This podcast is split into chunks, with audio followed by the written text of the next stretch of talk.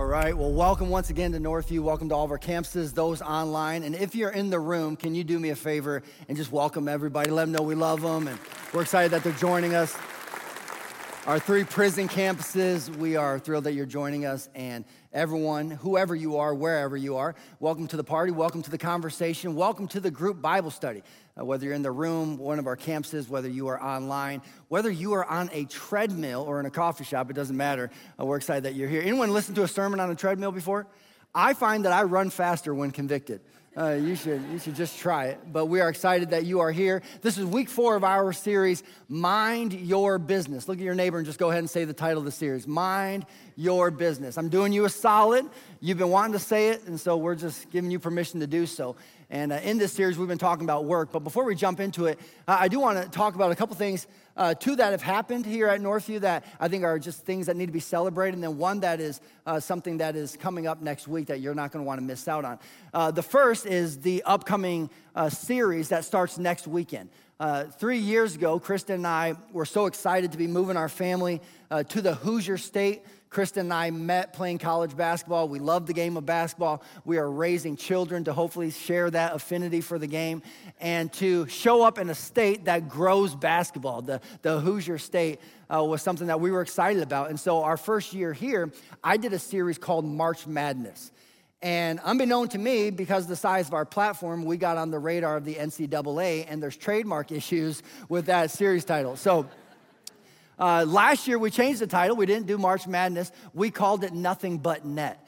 And it just took on a life of its own, and it was a, a series that I really enjoyed, and uh, people found it easy to invite their friends to. And so that is starting next week, Nothing But Net. So if you love Jesus and you love the game of basketball, uh, do not miss the series starting next weekend. And if you have someone in your life who loves basketball, but they don't know Jesus, uh, I would be honored if you would invite them and I could just possibly share uh, with them the goodness of who our God is and maybe just maybe the reality that if they place their trust in Jesus Christ, they would discover uh, the full, fullness of this life that He came offering. So that's starting next week. And, then uh, the two things I want to celebrate are one, our Leads Conference and our marriage uh, event that just took place, Better Together Marriage Comedy Night. And if you were a part of any of those, can we just show some love to the team and the leaders who put that on? As a church, we're, we're, so blessed with just great leaders. And two that I want to highlight, and if you see them around or you know them, uh, make sure to pat them on the back and let them know that you're thankful for them. And, and that is Pastor Derek Irvin and Pastor Kent Beardstrom. Uh, Pastor Kent oversees uh, what is called the Northview Network, coming in uh, I just didn't know any pastors in the area, and I think churches are better together. I think we should be linking arms and encouraging one another, celebrating each other, praying for each other's effectiveness and for God to extend favor. And anyone just thankful for the other churches in our community? My goodness, we should just be elated uh, there are some amazing churches in our area. So uh, the good news for you is if you walk away today and you're like, nah, Northview's just not for me, I, I get it. Uh, but you can chuck a rock and you can land at a good church out here in this community. And so if you're looking for a church, Northview's not it. We get that. Uh, we would love to help you find a church that would best fit you because we are blessed in our community uh, just to have some wonderful churches. And uh, Kent, I had this idea. I said, I want to create a network where we can pull churches and pastors together, uh, where we can share resources and encourage one another and begin working together to just serve our communities better. And uh, to Kent's credit, uh, he took the idea and he put it into play and he actually made it happen. And now we have over 100 churches from about a five to six state region who are a part of the Northview Network. And every single month, resources that are developed right here at our church are being shared around the country with other churches. And I just think that's outstanding. And so, shout out to Kent and the team. And Kent is also responsible for the Leads Conference, a conference that we just had, and uh, many of you were a part of that. And I just think it was uh, so well done and so thankful for Kent. And then uh, Pastor Derek and his wife Missy, who are uh, really just uh, the best couple I know of uh, to be leading a marriage initiative.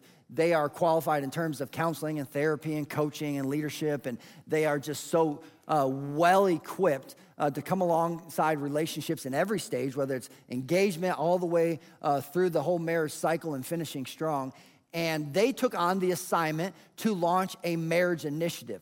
Uh, Pastor Steve Poe, who retired prior to me getting here, uh, had this, this dream and this vision of launching a marriage initiative that would seek and work uh, to lower the divorce rate within our region, which is an audacious goal and task. And uh, to Pastor Derek's credit, him and his wife, uh, they accepted the challenge. And they have uh, put together such a robust uh, program that is benefiting so many people and having such a tremendous impact. And just this last Friday, uh, we gathered for a comedy night, and over 2,200 people participated in the comedy night. Is that not just outstanding? And so, uh, again, I think it's a, it's a huge miss. Obviously, gross things happen in churches, and one of the primary ones is we give too much credit to the person on the platform with a microphone, and we overlook all the individuals who are just uh, doing remarkable things week in and week out. And so, if you know of a staff member or you bump into a staff member, let them know you love them, let them know that you're thankful for them, uh, because we truly are blessed with the best. Can I get an amen? Awesome. And so, today we are rounding the corner, final week of Mind Your Business. And if you're taking notes, which we've already established, note takers get into heaven first. It's like a fast pass into eternity. We are going to be looking at Exodus 20 and Matthew 11. Someone say, Got it. Then we need to talk about clarity over here because clarity breeds clarity. Someone say that. Say, clarity, breeds clarity. The more clarity you have, the more clarifying other things become. And there are three things that we will need to kind of keep in mind about clarity as we jump into today's conversation. Then there's something Jesus tells us uh, that also gives us three verbs to look at. Uh, which I think are important for all, us to always pay attention. You open up the pages of Scripture, uh, pay attention to the verbs. I would say a very practical and easy way to extract uh, practical application uh, from Scripture is to highlight the verbs. Those are the action steps. And sometimes you can find a lot of insight in just saying, hey, what are the verbs and the actions being taken in this passage? And so we're going to look at that. And then uh, maybe if we have some time, we should talk about dancing. Anyone like dancing? Anyone wish you could dance? And then we will talk about running, dancing and running. Anyone hate both of those? Maybe? All right, so here's where we're at. Clarity breeds clarity. And this is something that uh, many organizations will even have a conversation about this. Clarity, it breeds clarity. The more clarity you have, uh, the more clarifying other things become. And I will often find myself in conversations specifically with younger leaders who are uh, beginning their career. They just got a new job, they entered into a new company or organization. And one of the things you'll hear them say is, I, am just lacking clarity around my role, and, and, I'm lacking clarity around the expectations, or I'm lacking clarity around the objective and the, the end goal. And I will say that clarity is key. We say on our team to be unclear is to be unkind. And I think we stole that from someone else, but it, it is a great principle. To be unclear is to be unkind. But I will say uh, to younger leaders in terms of the clarity conversation be careful what you wish for. Anyone ever heard that? Hey, just be careful what you wish for. Because here's what happens when you have clarity. When you have clarity, one, you can tell who is meeting the expectations. Right? So once there's clear standards, expectations, guidelines, deadlines, suddenly you can tell, oh, I can tell who's meeting the expectations and who's not. In addition to that, you can tell who's exceeding the expectations. The person going the extra mile, the, the person who is doing the lion's share of the work. And lastly, you can see who is cheating the expectations. And I say that because what we're going to look at today is going to be very clarifying for all of us. And what that will do is it will expose the reality for every single one of us. Are we meeting the expectations? Are we exceeding the expectations? Or are we cheating the expectations? And here's something that, if you're new to the Bible, you are sure to find this annoying if you start to read God's Word. In God's Word, one thing that I find to be annoying is God tends to be the clearest in the areas we find to be the hardest. You know what I find that annoying? It's like, I get it. You don't have to keep emphasizing the point. But God does this. He tends to be the clearest in the areas you and I find to be the hardest. This is why he talks so much about forgiveness, because bitterness is still at the root of our heart in many times. This is why he talks about generosity, because greed is a real thing. And what we're gonna talk about today is something that you will see from cover to cover uh, throughout Scripture. Now, if you're not a Christian, you're new to church, uh, to give you an on ramp so you can participate in today's conversation, the Bible is not a book. The Bible is a library of 66 books. It is the most impressive collection of ancient documents and literature in human history. Even atheists would agree to that. That no other work of literature can make the claims that the Bible can. The, the time that it spans, it was written in three different languages on three different continents, 66 books. It is an impressive work. So many different authors, somehow all telling the same story. It's, it's marvelous. And the Bible begins uh, with the book of Genesis. God shows up on the scene, He creates His wonderful, perfect creation, and then uh, you know, humanity messes it up and we open the door for sin to enter in. There's what would be known as the fall of man. And what does God do when humanity comes up short? What does God do when humanity lets sin in the door and fractures his creation? He immediately responds with redemption. He immediately responds with, Hey, I'm gonna rescue them and I'm gonna set this right and I'm going to redeem them. Anyone thankful for a God whose impulse is redemption, whose instinct is to extend grace and forgiveness? And so, what you find throughout history and throughout the pages of Scripture is you find God's redemptive plan unfolding, okay? And so, how does God do it? He does it incrementally. He doesn't cut corners. He takes his time and he does it right. And he raises up a man that raises up a family, that raises up a tribe, that then becomes a nation. Okay, you tracking with me? And what's the name of that nation? Israel. And Israel has this super inconsistent journey, which take heart. Uh, if you look at the story of Israel, you'll find how good God was to them despite their inconsistencies.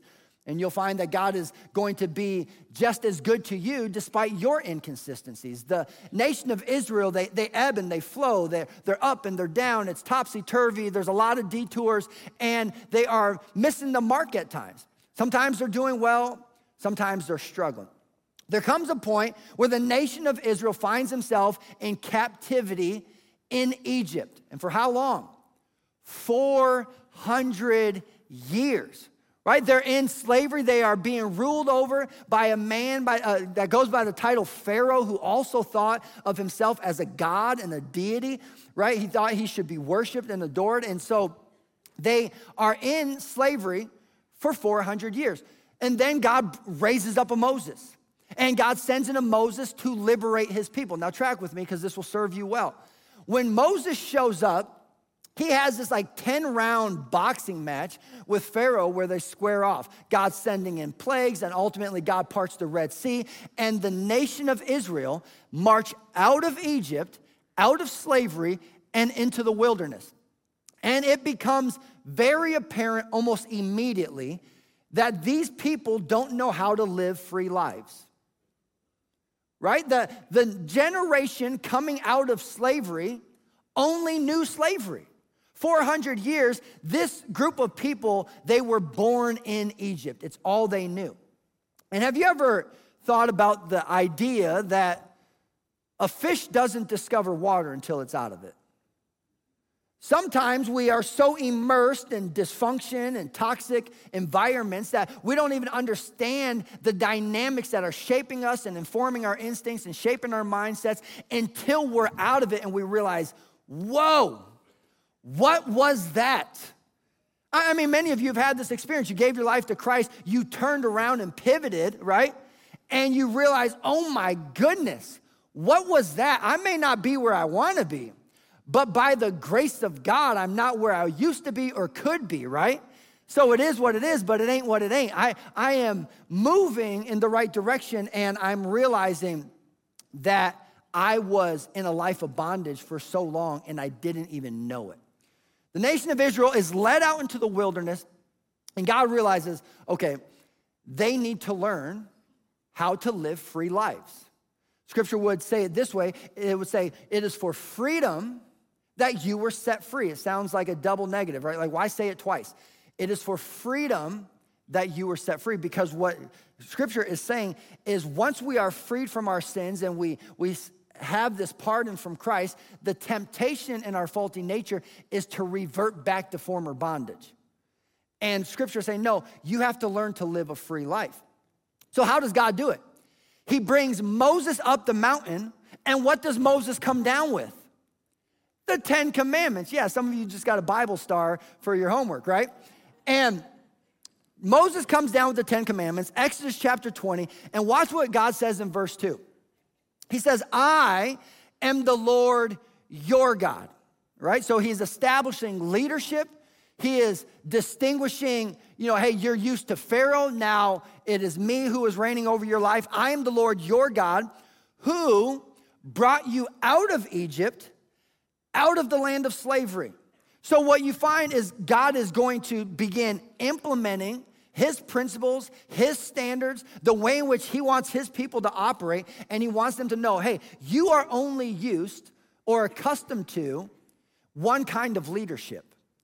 And I am a very different leader than what you were experiencing in Egypt.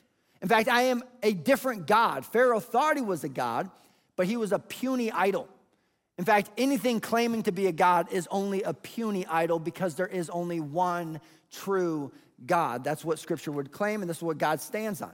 And he says, I have brought you out of Egypt, out of the land of slavery. My desire, God is saying, is for you to experience a free life and to get the most out of the life Jesus died to give you. Okay, how do we do it, God? And he goes into the Ten Commandments. And the fourth commandment, like if you see Moses coming down the mountain and he's lugging these like big old slate tablets, and you're like, oh my goodness, this is going to be brilliant. God told Moses something and it's going to be earth shattering. Here comes some theory that is going to blow our minds. And God says some pretty basic things. And in verse 8, he says, Remember the Sabbath day by keeping it holy. Six days you shall labor and do all your work. Someone say, All your work. Six days you should do all your work. But the seventh day is a Sabbath to the Lord your God, and on it you shall not do any work.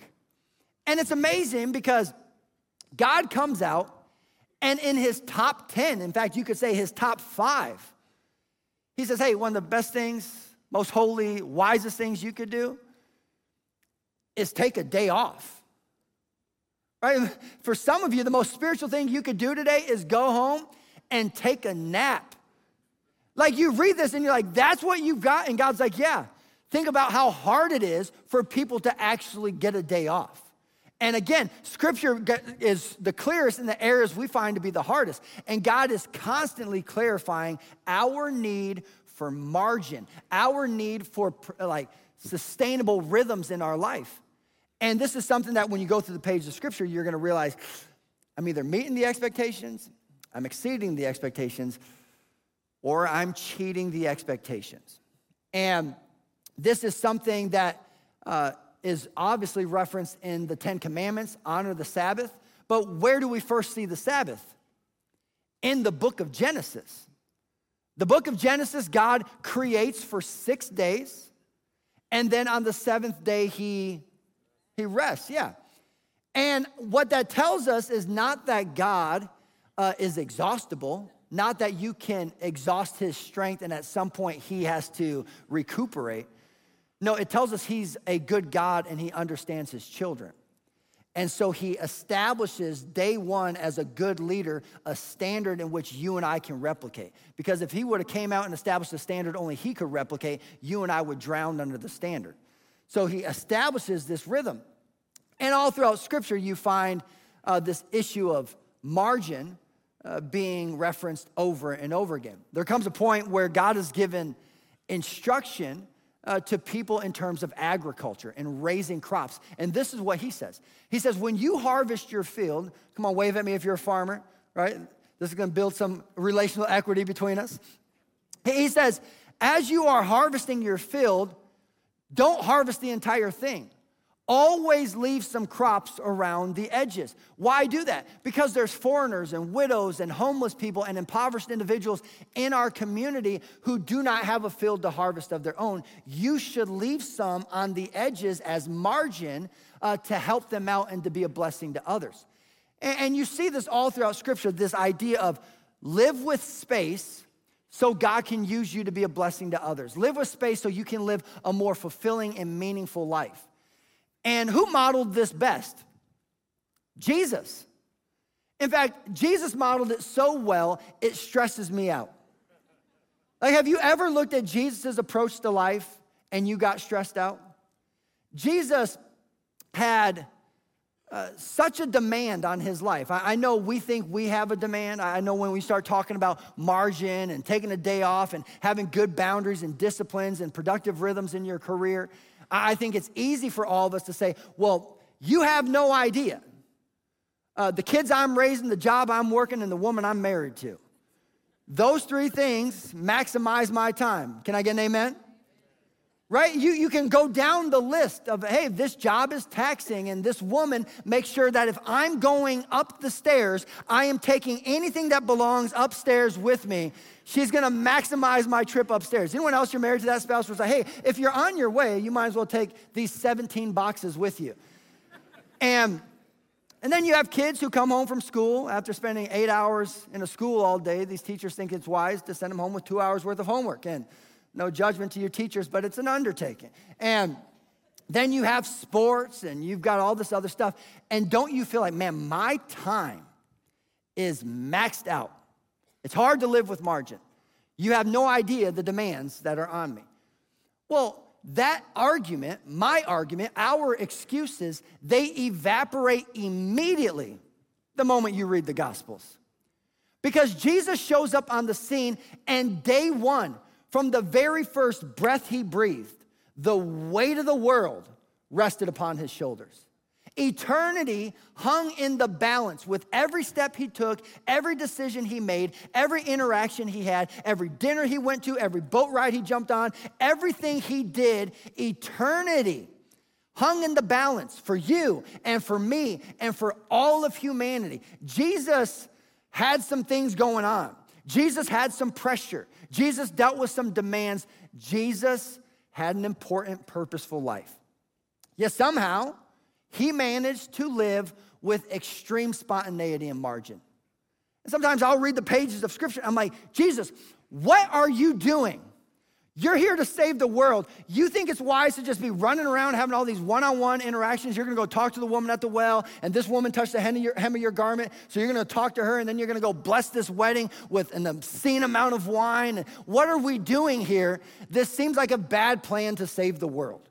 You know, when you look at Jesus' approach, it's like this uh, doesn't fit the confines of our organizational leadership model. We should have some systems in place. We should be able to scale this. And why did you come now? You should have waited for social media. We would have been able to get the word out a lot quicker.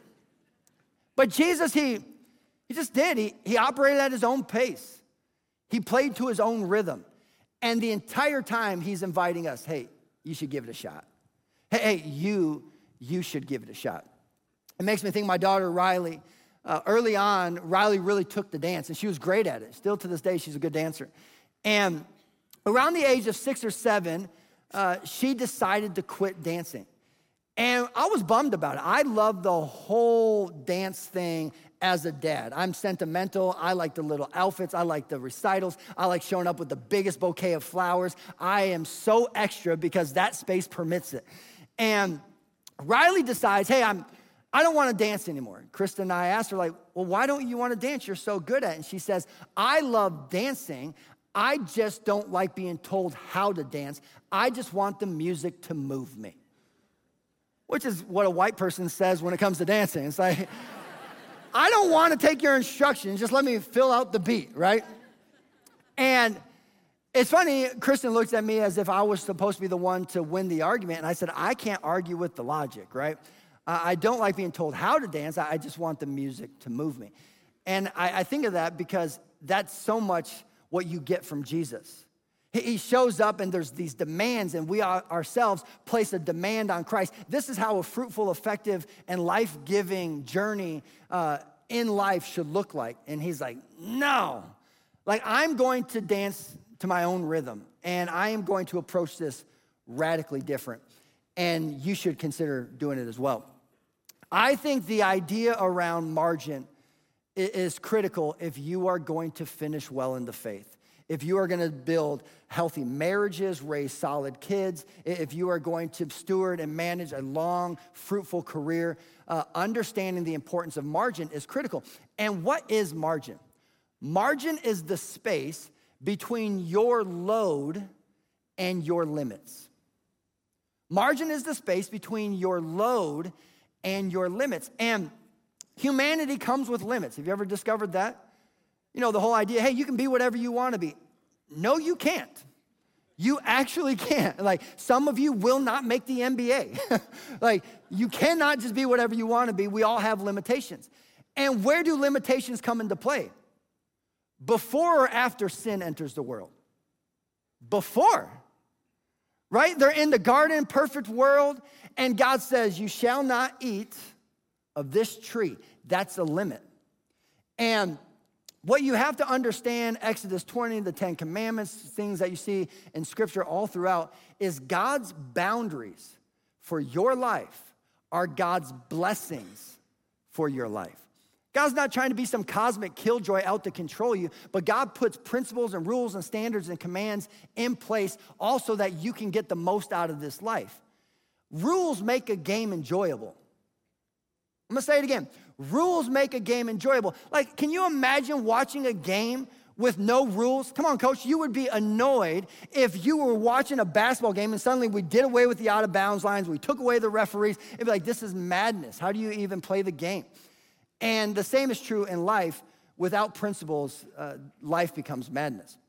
And it's learning to create margin, to create space between our load and our limits. Because here's the thing if you don't have any margin in your life, there's no room for God to surprise you. There's no room for God to do something that didn't meet your agenda. There's no room for God to bless you or to catch you off guard. You have no space in your life uh, for God to do something out of the ordinary because you've maxed yourself out and you've pushed him out of the scenario, which is what ego is. E G O, edging God out and you, you edge him out because you think you know what's best and you don't give any space for him to say, but what if and what if? And so you can't live spontaneous to the things of God. In addition to that, you then live with a parched soul because you're redlining it and you're fatigued and you're exhausted at all time. And here's the problem exhausted people exaggerate problems. Exhausted people exaggerate problems. So what happens is is you go through life lacking fulfillment and because you're so fatigued, you then blow everything out of proportion. And, and scripture saying, yeah, don't do that. Develop some disciplines, develop some boundaries, have a day off. And I love the principle where he says you should do all your work. And here is something that uh, I'm gonna try to tread lightly and be gentle, but I, I do see this a lot with those entering the workforce. They're, they're new to a profession and they don't have a lot of career skills in place. I find that they develop bad habits and then they carry it out for the rest of their career. And a lot of individuals find themselves working around the clock because they don't work well on the clock. A lot of individuals don't work well on the clock, and so they find themselves working around the clock. Because you decided to hang out in the break room and talk fantasy sports for an hour, now you're at the kitchen table answering emails instead of playing horse with your kid in the driveway. That's a miss.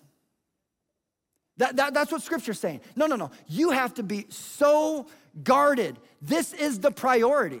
Like we, we tell our staffs, don't you dare sacrifice your family on the altar of your ministry. That's a miss. And what happens is, is we, we develop these really bad habits in our careers, and it comes at the expense of all the things that matter most your marriage and your relationship with your children and your emotional, psychological, and spiritual well being. And so it's just saying, okay, I need to be more disciplined. I need to work better on the clock so I don't have to work around the clock. And you can always gauge a person's wisdom by looking at the pages of their calendar. Yes, time flies. But folks, you are the pilot. And so it's just learning to say, I need to manage my time better, and I need to have a day uh, that I check out and replenish, right? And there comes a point in, in Matthew chapter 11 where Jesus is, he, he's so brilliant. Jesus would make his way throughout the region. He's uh, unveiling his ethic of love. He's establishing kingdom values. He's, uh, you know, just ushering in, you know, so many redemptive things. And what I love about Jesus is he didn't walk around with a sermon in his back pocket. Jesus did not develop sermons for people. Instead, Jesus derived sermons from people. What I mean by that is Jesus didn't show up and say, Hey, I've been working on this lecture. Everybody sit down and listen. No, Jesus would show up and he would bump into somebody and he would make it personal before he made it professional and he would get to know them and then he would say, Oh, I can speak to that and he would derive a sermon from them. And so he's going throughout the region and he's teaching, and there comes a point where he just can tell these people are weary and exhausted and burdened. And he makes this statement He says, Come to me, all who are weary and burdened, and I will give you rest. That what he's saying is, hey, rest isn't something you deliver. It's uh, something, I mean, rest is not something you develop. It's something I'm delivering. I will give you rest, right? He says, he goes on to say, take my yoke upon you and learn from me, for I am gentle and humble in heart, and you will find rest for your souls. For my yoke is easy and my burden is light. So, what was the, the practical tip that we established on the front end of this message? highlight the verbs. And what are the verbs in here? The first verb is come. Which again, I, I, love this about Christ, and I know we live in times where being a gentleman is not as popular anymore, which I think is nonsense. Uh, but I will say this I love that our God is a gentleman. I love that he works by invitation, not invasion. I love that he doesn't show up in the middle of the night with a crowbar and leverage his way into our lives, but he gently and courteously and just patiently uh, awaits for you and I to engage with Him. Hey, I'm standing ready, arms wide open, excited and willing to be in relationship with you. Would you come to me? And for some of you, if you're wondering, hey, where's my next step in this conversation? Chances are it's you need to come to Christ. You need to engage in a relationship with Christ. You need to fully surrender your life to Him, walk away from your Pharaoh, your Egypt, and enter into a life of freedom where He is the one true God over your life. It is coming to Christ and engaging that relationship. And then He says, Come to me, and what's the next verb? Take. Take my yoke upon you. Which I remember uh, there was a time where I was doing this as a Bible study and someone objected. They're like, yep, see, there it is again. That sounds like slavery. A yoke, and this guy said, Pastor CJ, do you even understand what a yoke is? It is a collar that you put on a horse to pull a wagon. That sounds terrible. And I said, okay, you're right to some degree, uh, but here's where you have it wrong. Do you know what a yoke looked like in Jesus' day? He said, No. I said, Well, maybe here's another question. How many horses was a yoke created for in Jesus' day? Two. And so, what Jesus is saying is, Hey, there's this yoke, two horses go in it. I already have it on my shoulders. Would you link up with me? Well, why does Christ want us to link up with him? So we can discover, hey, he does the heavy lifting. When you link up with Christ, here's what you're gonna learn. You're gonna learn how to do the small things like they are big things. And you're going to discover how God does the big things like they're small things. Someone say, run it back. When, when you link up with Christ, you learn to do the small things like they're big things. Hey, this matters to God. This is important. I need to steward this well. I need to develop these disciplines. I need to be faithful. I'm going to do the small things like they're big things. And I'm going to discover his unique, impeccable, unparalleled ability to do the big things, the miraculous things, the supernatural, earth moving type of things, as if they're small things. And what you find is when you take upon his yoke, uh, he, he does the heavy lifting. And that's a beautiful thing. And then what's the next verb?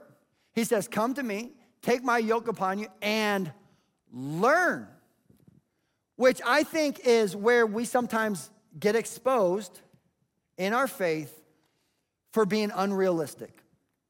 Yes, going to church is important. Yes, hearing a sermon adds value.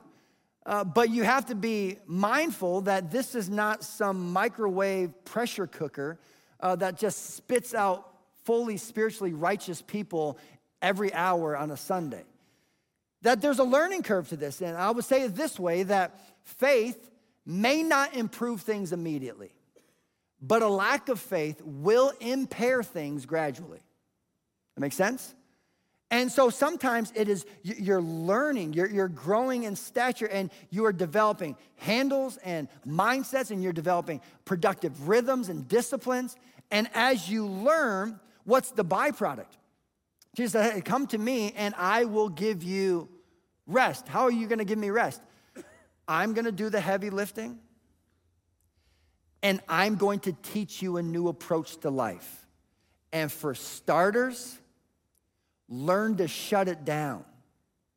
Learn to take a day off. Learn to develop a rhythm that creates margin and space in your life. And this is where the thought of, of running comes to mind is I I don't like running. Anyone just wave at me if you're like, no, no, thank you. And I've never been able to really understand people who like running. Kristen ran through college, did marathons, 5Ks, that whole thing. And that, that type of person confuses me. I will run if there's a base to get to or an end zone or a bucket to score. There has to be purpose as to why I'm just gonna run. But you're just gonna go outside and run five miles in one direction, and when you hit five miles, you're just gonna turn around and run back.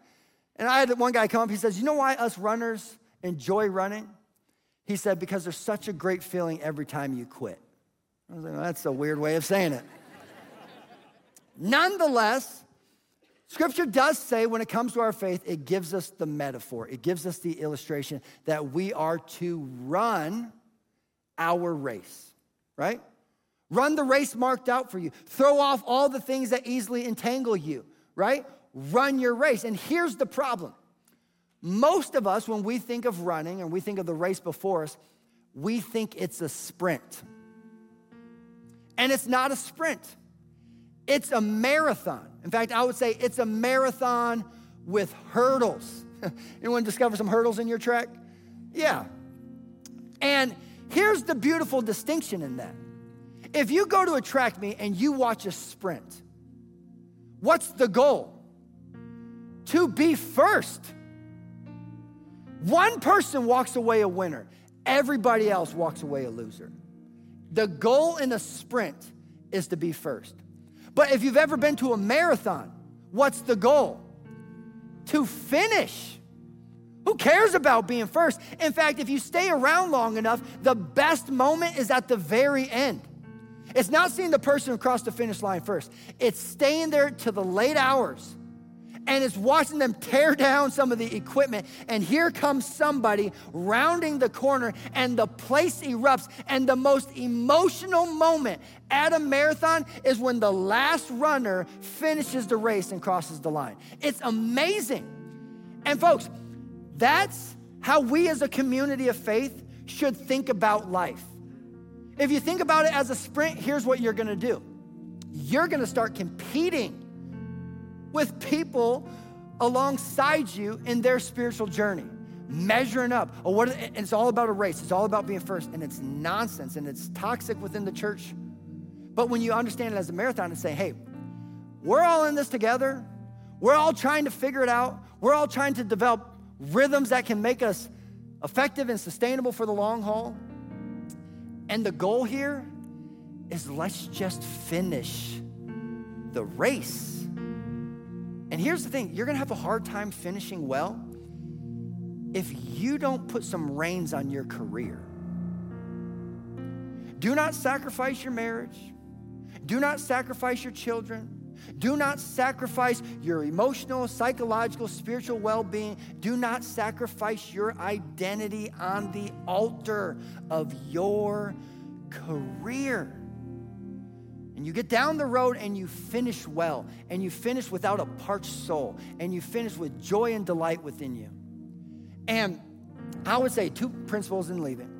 One, the first one's corny, only 11 of you will laugh at it, but it'll hopefully help you remember it. Resisting Jesus is resisting arrest. There you go. Some of you is going to land on like Thursday. He's not trying to put you in cuffs, but he's saying, hey, come to me and I will give you rest. And resisting Jesus is resisting a supernatural rest for your souls. And lastly, your life, it moves to a better place when you move at a sustainable pace.